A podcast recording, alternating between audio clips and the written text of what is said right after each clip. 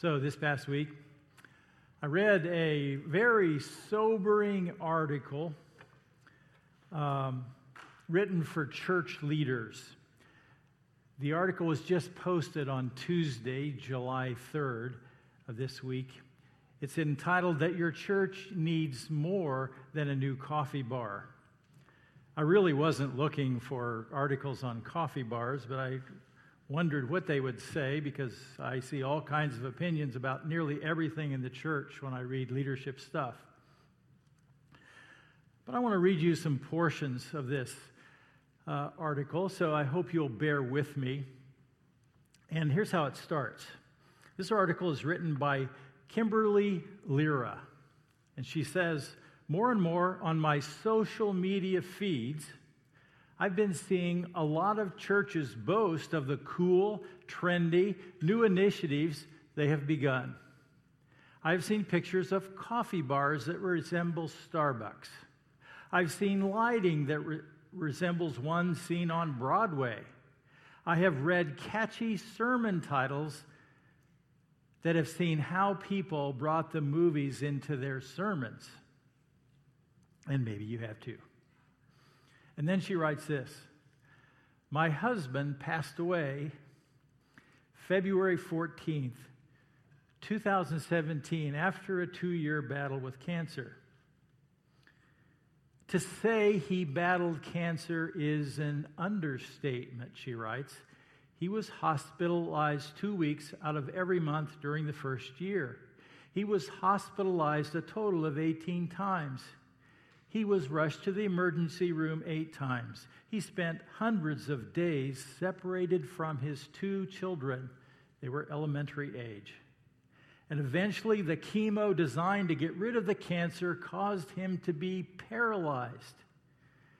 And for the last four months of his life, he was paralyzed and confined to bed.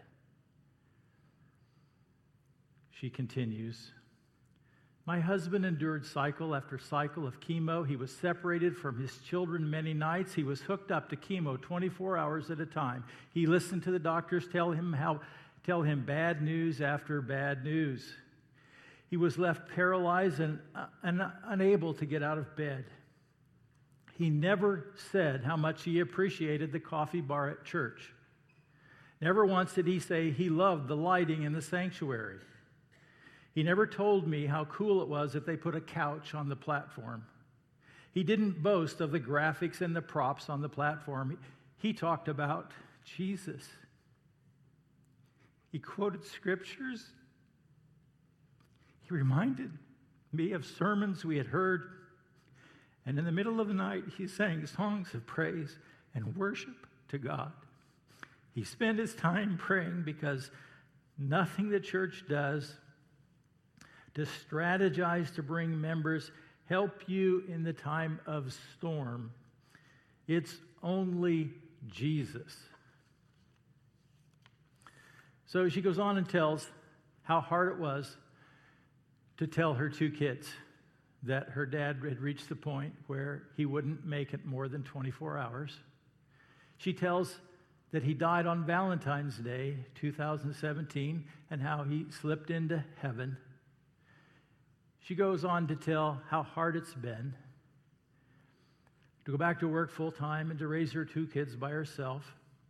She can no longer send texts to her husband. She can't talk to him anymore. She can't tell him about her day or frustrations. And she can't hold his hand or give him a hug. He is no longer there for that kiss. When she goes to church, she doesn't wonder if there'll be cool music and trendy people. She doesn't care if the pastor relates his message to the latest Hollywood film. She says, I'm thinking about how much I need Jesus. And she writes that she's not against trend setting churches and up to date technology and Starbucks like coffee bars.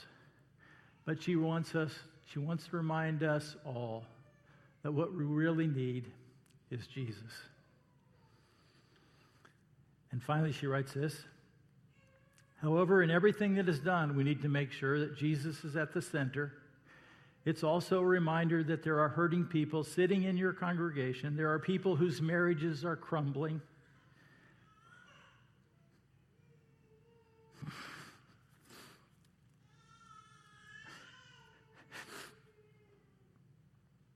People whose finances are deteriorating, people whose children are rebelling.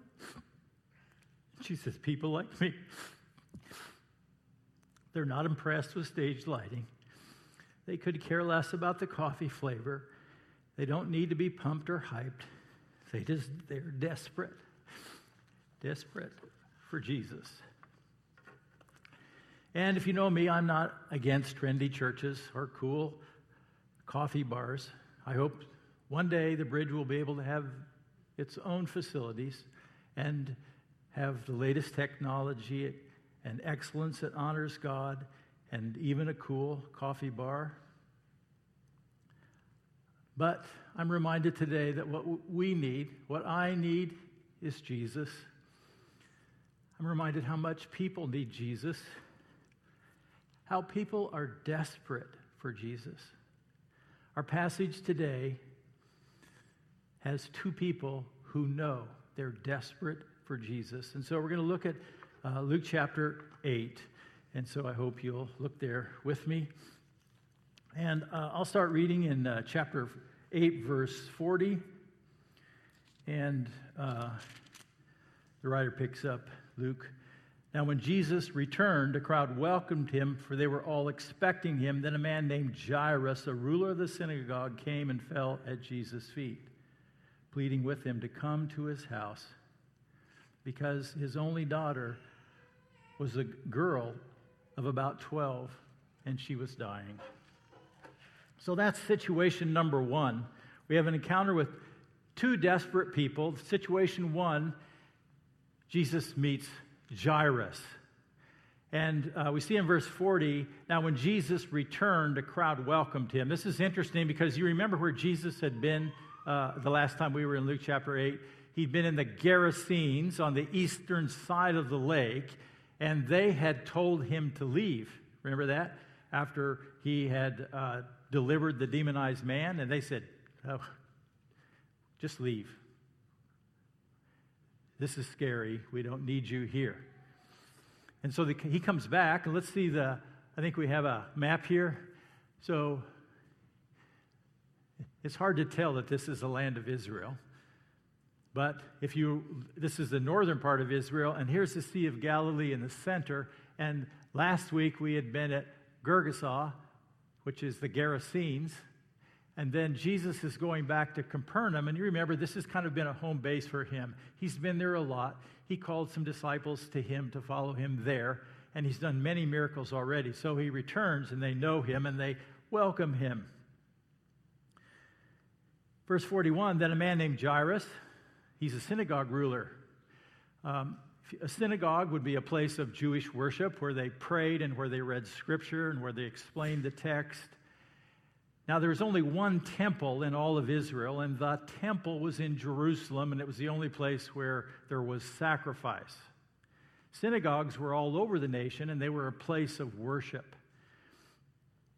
And so he is a synagogue leader um, like an elder, and he's responsible for the worship.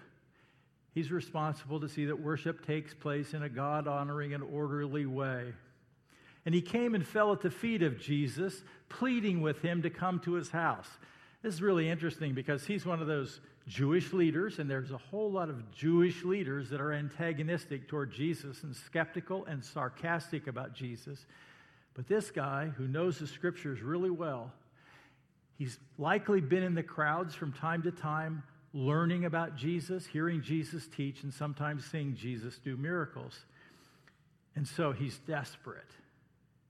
And he comes to Jesus because of his daughter. She is dying. She's an only daughter, too. Not only the only daughter, but the only child. We know that from the word in the original language for only. And so this has been the joy of his life, and it is sli- slipping away. This is situation one. Now we go to situation two in verse 42. Um, As Jesus was on his way, the crowds almost crushed him. Remember, Jesus is really popular in, in Capernaum.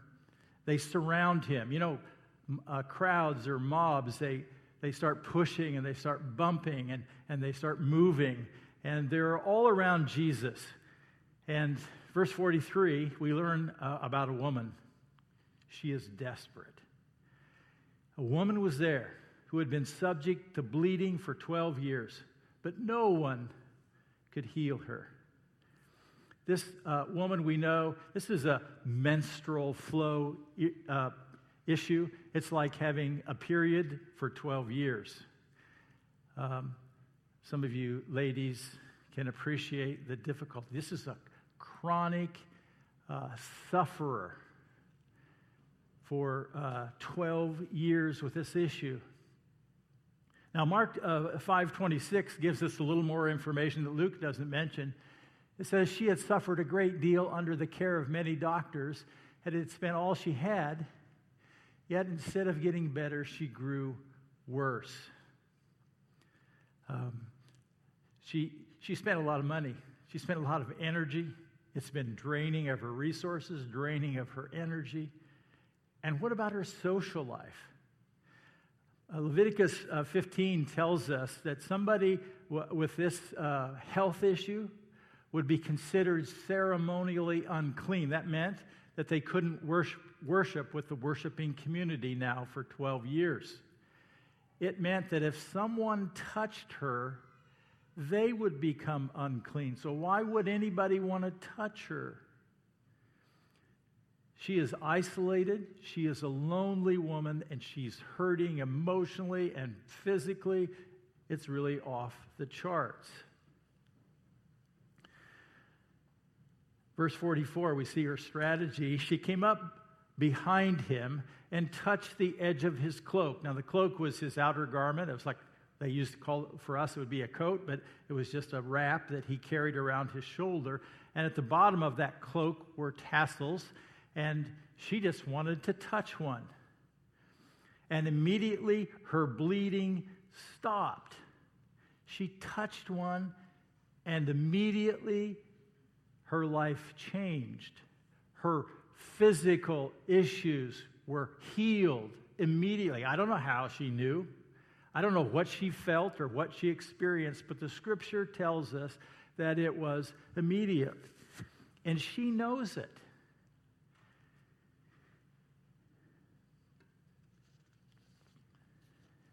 So, two situations. Jesus has compassion for both. There is a little girl who is dying, and she's 12 years old. There is a woman who has been suffering for 12 years. Why 12 years on both? I don't know. But the joy of one man's life for 12 years has become very dark, and he's desperate. And this woman, because of her suffering for 12 years, is greatly desperate. Verses 45 through 48, we see faith displayed, and Jesus has a question, verse 45 Who touched me? Jesus asked. Uh, I mean, at first, it sort of sounds like he's bothered. Who would touch me? But Jesus has a very good purpose for his question. I don't think it's anything like he doesn't know who touched him, but he's going to stop and he's going to make a, a point out of this. When they all denied it, when he, you know, to the question, who touched me? Peter, like the big brother, very practical, wants to help Jesus understand the practicality of this situation. Master, the people are crowding around and oppressing against you.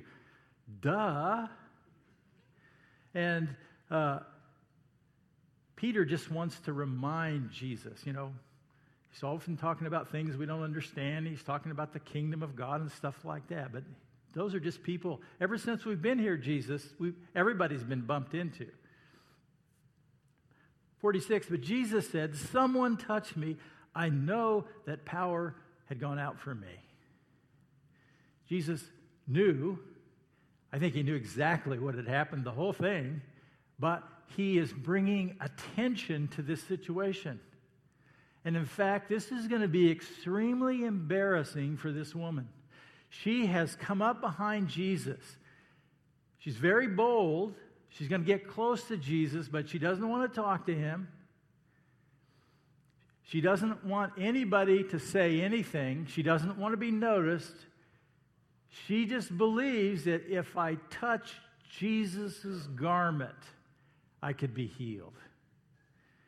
And she's found out. And she's exposed. Verses 47 and 48. Faith exposed. Exposed. Now, let's just stop a second. What about Jairus?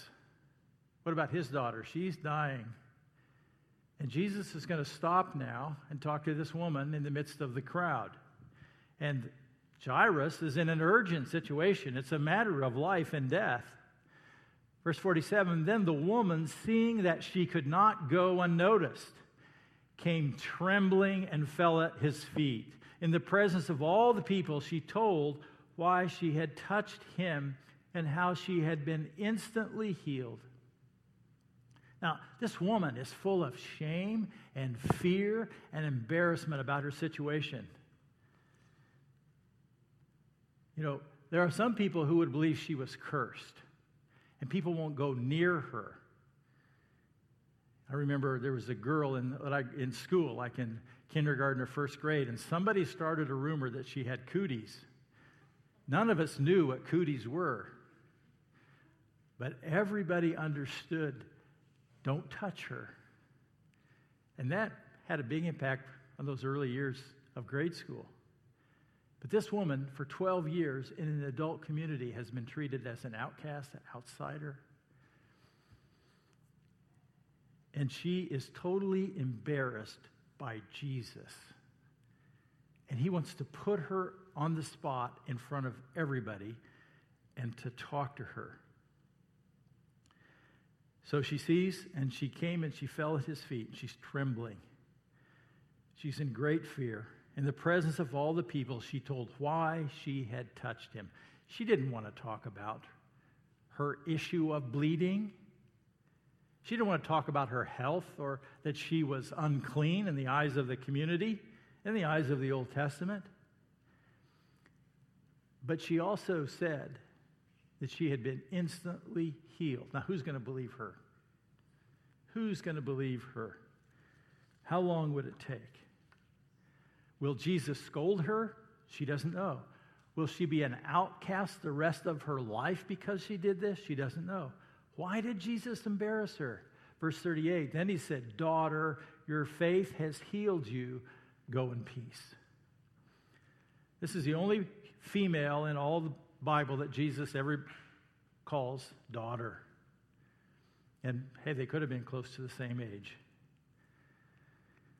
Why did Jesus call her out? In this one quick, short exposure, Jesus has told the whole world she is changed, she is healed, she is clean, she belongs to the worshiping community, she is worthy of your love. In just one simple act, and it totally embarrasses her. And then he says, Go in peace. Oh, that's nice, Jesus. Go in peace. But peace is more than absence of conflict. This is a word for shalom.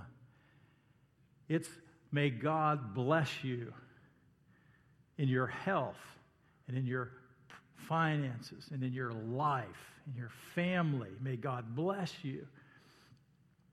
It's a, it's a blessing for spiritual and, and physical, uh, you know, prosperity.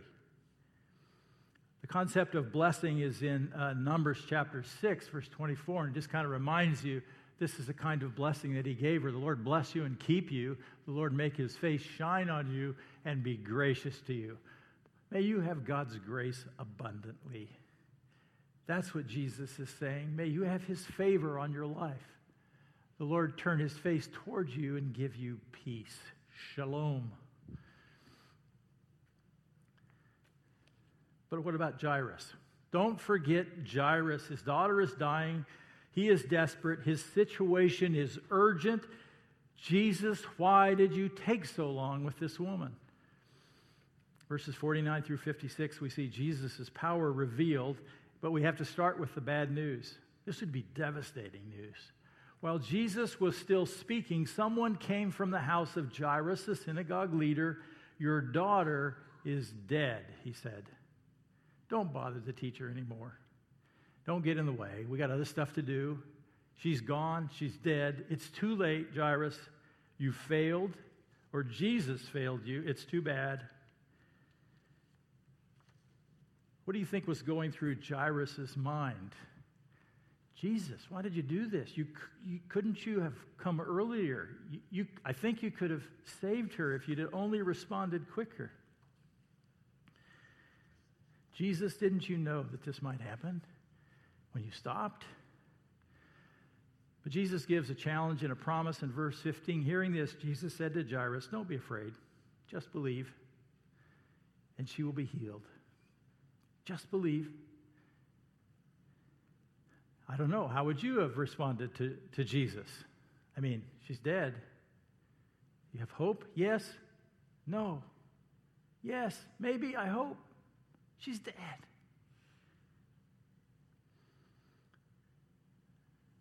Would you think Jesus had failed you? That he let you down?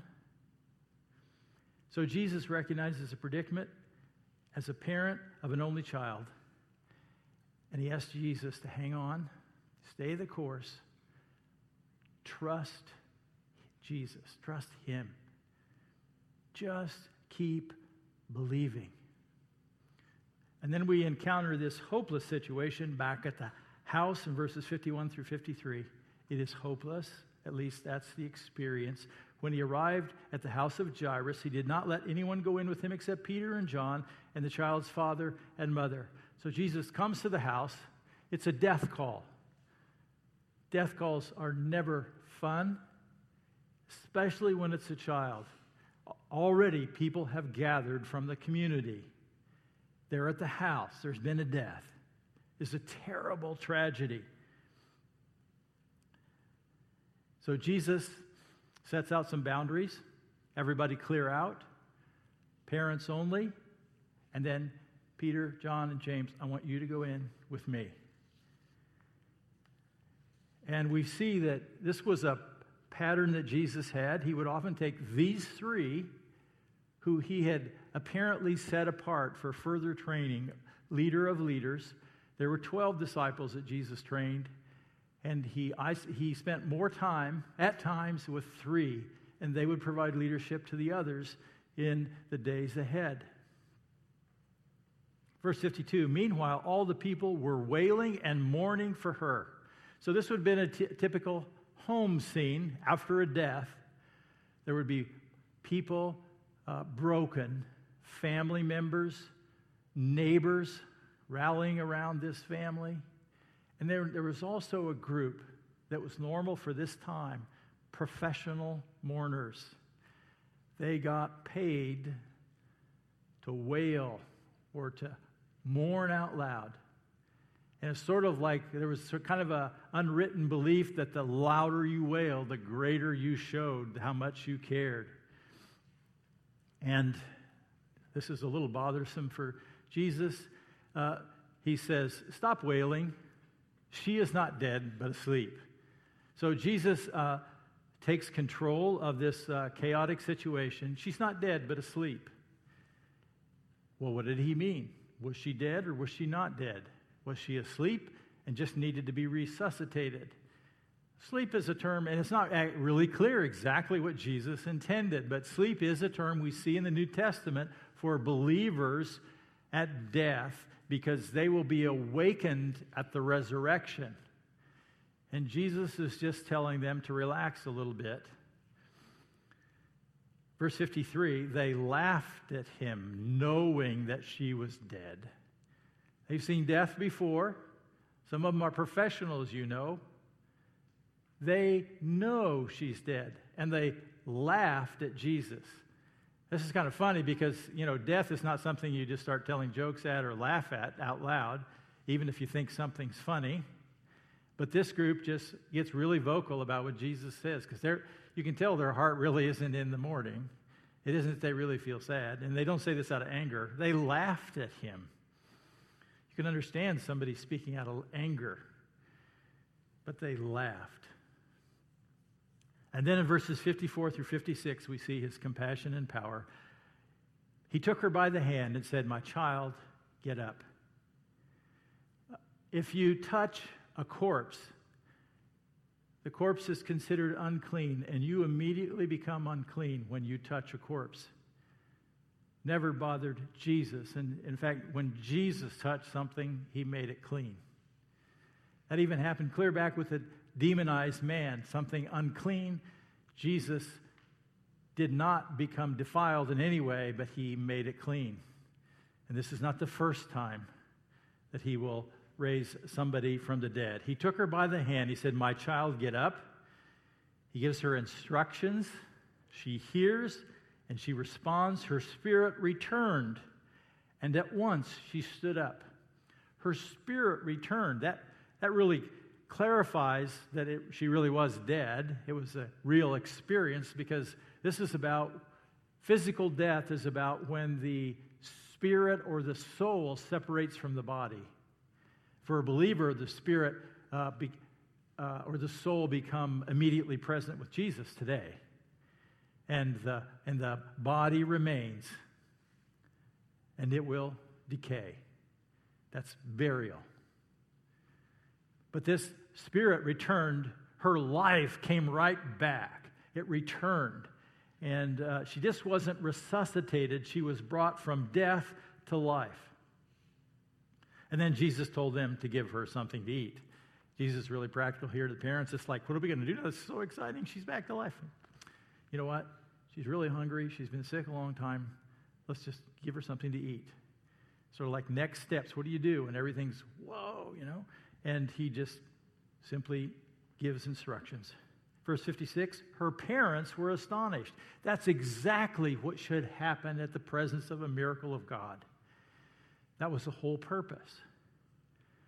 Was to astonish people, to amaze people, to draw people's attention to the true and living God. That's what this was all about.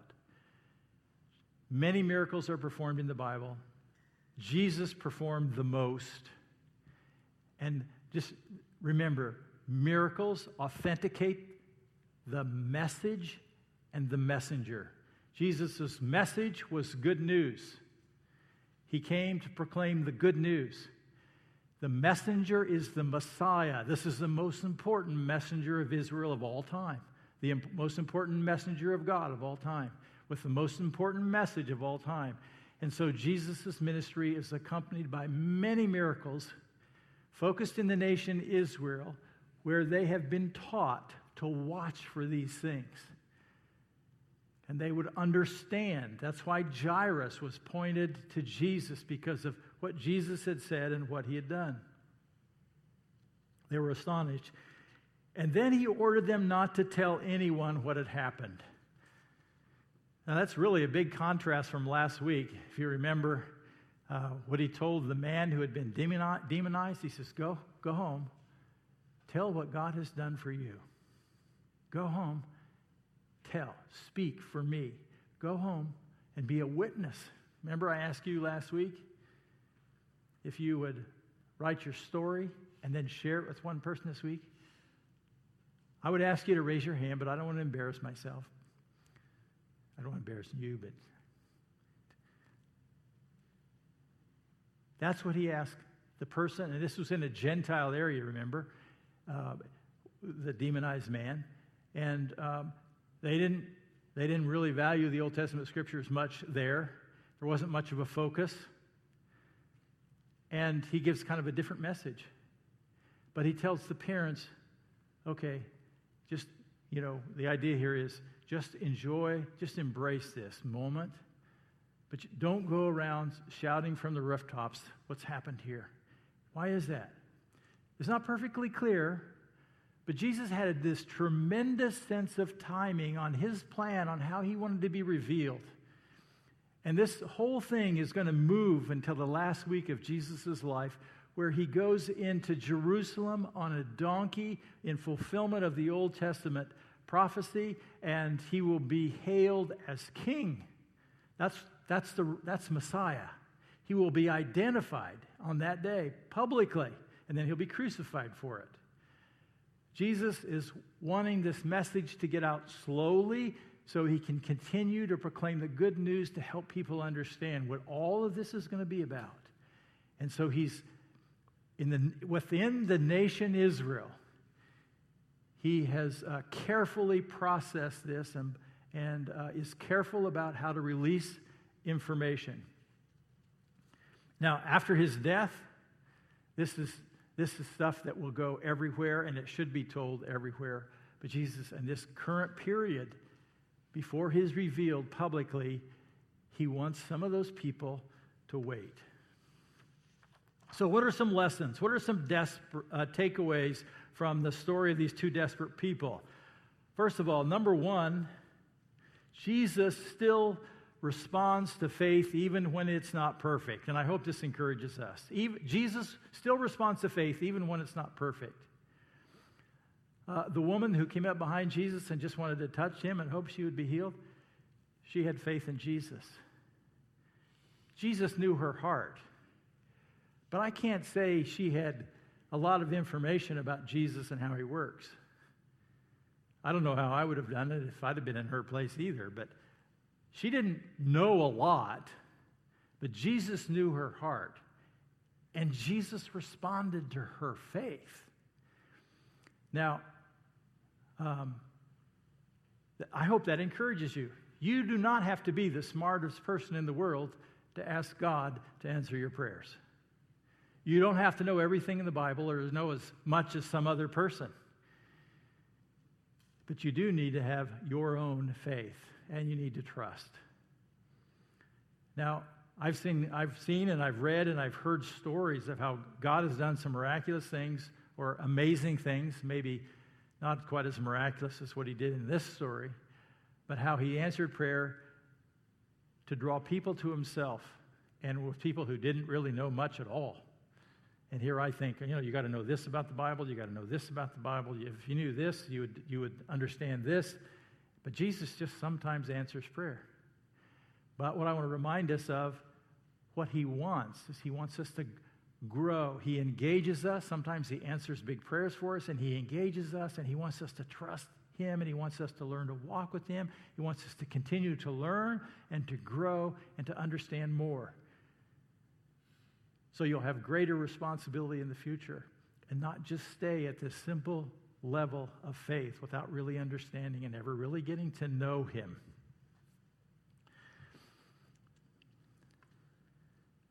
Uh, secondly, Jesus was quite willing to be interrupted by people. Jesus was quite willing to be interrupted. He demonstrated this with Jairus, then he demonstrated this with the woman who suffered for 12 years. Some of us are not always patient with interruptions, right? Some of us are not always patient when we are interrupted by people. Some of us are task oriented people. Some of us are highly relational. I shouldn't say us on this last one. Some of you are highly relational. You could probably divide the world into those two groups. Sometimes people do. Some people are task oriented, some are relationally oriented. Both are valid, both are important. I am a task oriented person about people. Sue is a highly relational person about tasks. I remember having a long conversation with one of our staff members back in Stoughton, and he was talking about how task oriented I was and that he was a relational guy. And it was so true. And sometimes my being task oriented made his life miserable. That wasn't necessarily good. But the Great Commission is it's all about people, right? It's highly relational, right? The Great Commission is a great task. Who's going to do the task? And it, it's all of us together. We need each other, and we're going to be different. Jesus was willing to be interrupted by people. We should be willing to be interrupted by people. Um, Ephesians chapter 4, verse 2. Apostle Paul says, Be completely humble and gentle, be patient, bearing with one another in love.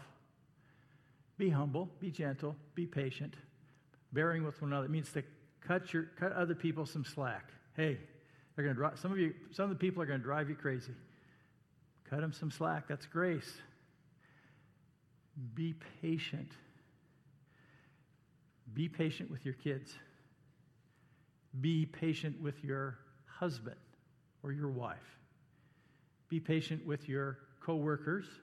Be patient with your classmates or your roommate. Be patient. Be patient with the guy in front of you in traffic. Be patient. And uh, sometimes God will quite surprise you with your patience on an opportunity He wanted to bring to your attention, but because you weren't patient, you didn't notice it. Ephesians 4:32, the apostle Paul in the same chapter writes this: "Be kind and compassionate to one another, forgiving each other just as Christ and God forgave you." Cut each other some slack. Even when people interrupt you. Now, this was an important verse in our family. This verse used to be on our refrigerator at home growing up. And so when our kids would get into a fight, oftentimes they, we had to talk about it. And then we got reminded of this verse. And this, I had to quote it too. I had to, um, I had to be kind to Sue and be patient and ask for forgiveness or forgive. But we had our kids. Uh, you know, I could ask them to stand up right now and quote it, and I'm sure they'd love to. but I wouldn't even have done that uh, when they were kids, although it would have been a really good idea when they were kids. The cool thing is, just like in the first century, that still applies today. It still works today. It's still a high priority today. Third lesson getting to know Jesus leads to hope and trust. Getting to know Jesus. Jairus confirms that. The woman who was uh, healed confirms that. We often talk about how Christianity is a relationship. You know, some of you just love to talk about that, and that's really important. It is. It's a relationship with God, it's a two way communication. He communicates with me, I communicate with him. It's not about uh, this rule oriented life where I have to be, I have all these rules to keep, and it's all about me being super good trying to be good enough for God. That's not what Christianity is about. It's about a relationship. God's reached down to us. He's done the work of our salvation, and He invites us into a relationship, and we can communicate. We can talk to Him. We can pray. We can bring our concerns and requests and our praises. We learn from Him. He answers prayer. We learn from scriptures. It's a relationship. And as our relationship grows, hope grows. And uh, our trust, our faith grows. It's like a muscle, it gets exercised and it becomes stronger. But if we don't get to know Jesus, you know, if we're not moving forward in our faith, then we're going to drift. And we're not going to have as much hope. We're not going to, our faith is going to be wimpy sometimes. And getting to know Jesus leads to hope and trust. Going to just uh, give you a little in Matthew 16 where this is about Peter. And think in terms of disciples that were called to follow Jesus. Peter was a fisherman, so he wasn't like a super giant on his uh, knowledge of religious matters or the Old Testament scriptures. And he just learned to hang out with Jesus, learn to follow, learn to do what he said after doing things that Jesus told him not to do. And uh, when Jesus came to the region of Caesarea Philippi, he asked his disciples, Who do people say the Son of Man is? That's a term uh, for Jesus. They replied, Some say John the Baptist, others say Elijah from the Old Testament, and others say Jeremiah from the Old Testament, or one of the other prophets from the Old Testament. Next slide. But what about you? He asked. Who do you say I am? Simon Peter answered, You are the Messiah, the Son of the living God. Peter was the first to say that. Peter was the first who really got this whole thing about why, and Peter had been hanging out with Jesus for a long time. And that just as he got to know Jesus and trust Jesus, he got it. And I'll tell you what, it gave him hope. So much so that Peter was willing, according to tradition, to be nailed to the cross upside down. He was willing to die for Jesus. You know, some people say Christianity is a hoax and it was invented in the second century. All these guys were willing to die. This was real. They understood how important this was because of the hope, the hope that goes beyond the grave. Number four, miracles are still possible, and God answers prayer of genuine faith. Miracles are still possible. God answers prayer of genuine faith. Jesus is still the same. He still has the same power. He still has the same compassion for desperate people. And he's looking for genuine faith faith that takes him at his word, faith that follows his leadership and his instructions. And that's especially important for those who've been following Christ for some time. I think he's a little more gracious with newbies, but don't think you're a newbie for a very long time. When it comes to raising people from the dead, it's not the norm. It has never been the norm. There are miracles where God has raised people from the dead. It is not the norm. I think you know that. That's been your experience. He could do it. God could do it anytime he wants to. The norm is Hebrews 9:27, it is given unto men to die once. It's given unto the human race to die once. And after that to face the judgment. When I face judgment, I intend to stand before Jesus and be ushered into the presence of God. There is another judgment. and I hope you're not planning to be there.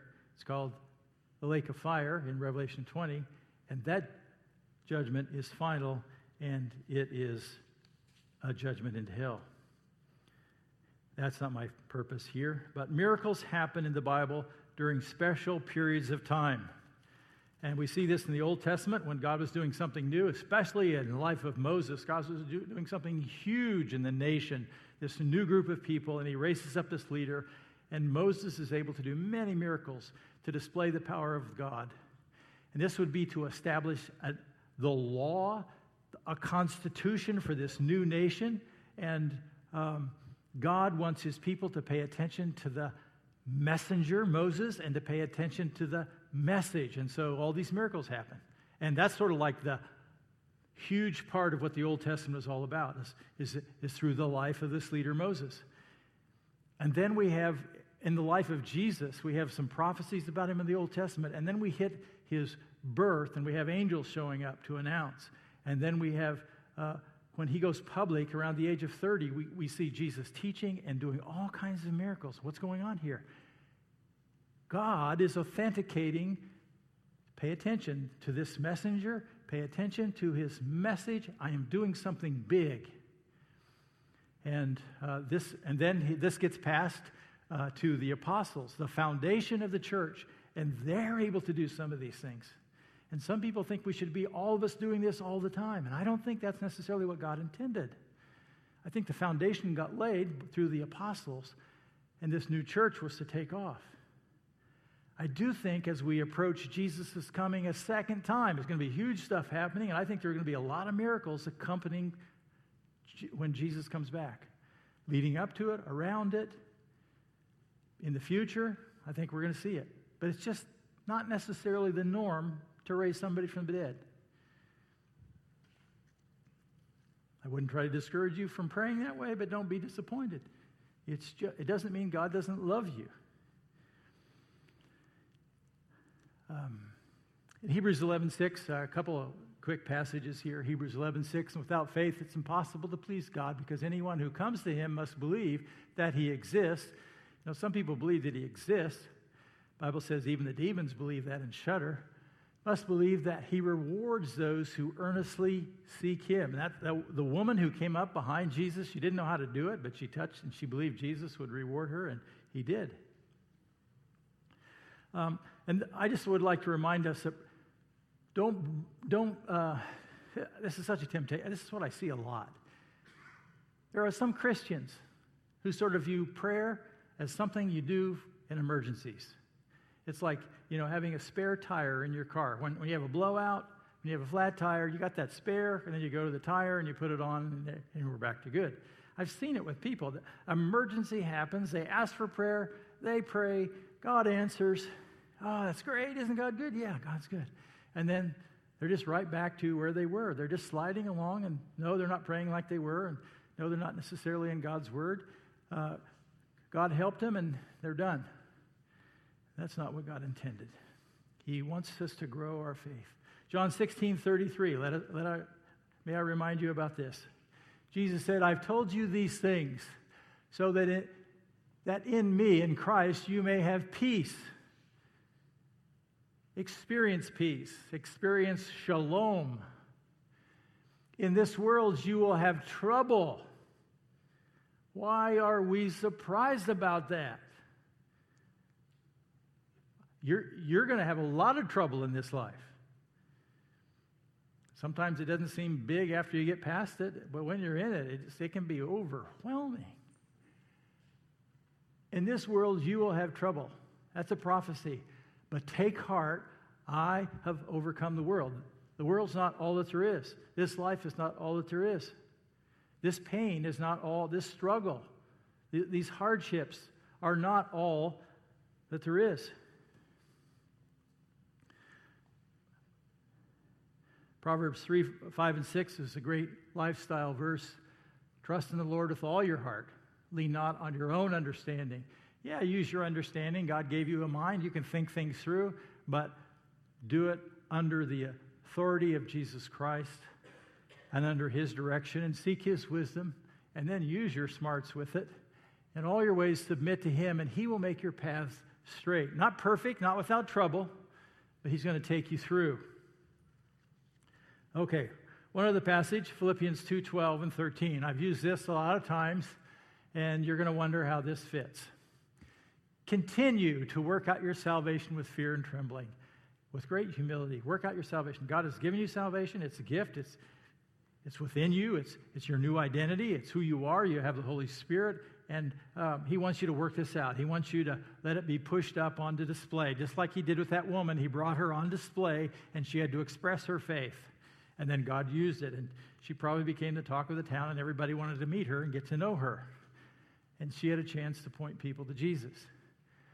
For it is God who works in you to act in order to fulfill his good purpose. God wants to work in you to act and to will according to his good purpose. You know what? That may not always be according to you, what you think your good purpose is or what you want. And here's the sovereignty of God issue Are you willing to let God be God for his purpose, not necessarily your purpose? It's great if we can align under the lordship of Christ, but sometimes his purposes may not be exactly what you want. Will it be okay? Because God wants to work in you, even when it's really difficult or painful Or even like the woman who lost her husband, who would wish that on anybody? How painful that must be. And yet God is honored. We, you know, we say, I, I wouldn't do it that way. I don't want to do it that way. I don't either. But is God the priority? Will you allow God to be God? Will you allow His kingdom to come before your kingdom? By the way, we are not entitled to miracles. When they happen, they're wonderful. We are not entitled to answered prayer that always gets what we want. God is entitled to work in His way for His purposes that honor Him. And is it okay that Jesus is God and you and I are not? Last one quickly, number five, don't be surprised that people still laugh at Jesus. You already know that, but sometimes people get discouraged because Jesus is not popular or people aren't excited about your faith. Sometimes people may laugh at you because of your faith. They may criticize you because of Jesus in your life. They laughed at him. You know, the mourners just laughed out loud in front of him. Here's Jesus Christ, King of King and uh, King of Kings and Lord of Lords, and he gives instructions in the middle of a crisis and they laugh. Don't be surprised. Jesus is not trying to see how many likes he can get. Uh, just a reminder as we close 1 Corinthians 2:14. The person without the Spirit does not accept the things that come from the Spirit of God, but considers them foolishness and cannot understand them. Just be careful. Don't expect people who don't know Jesus, people who are non Christians, people who don't have the Holy Spirit, to think like a Christian or think your Christianity makes sense just because you do. Uh, who, who understands morality the way you do who understands marriage the way you do. Don't expect our world just to get it because it makes sense to you. We cannot expect our world to have the same values. Finally, I would just say, you know, Kimberly Lira was right. We need something more than a new coffee bar. We need something more than uh, maybe a new boss, or a new house, or a new car, or something new, or a new phone. Uh, we need more than new church facilities. We need more than a better boss or better coworkers. What we all need, and we can deal with all these other things, is Jesus. That's what we need. And she is right. Let's stand to pray.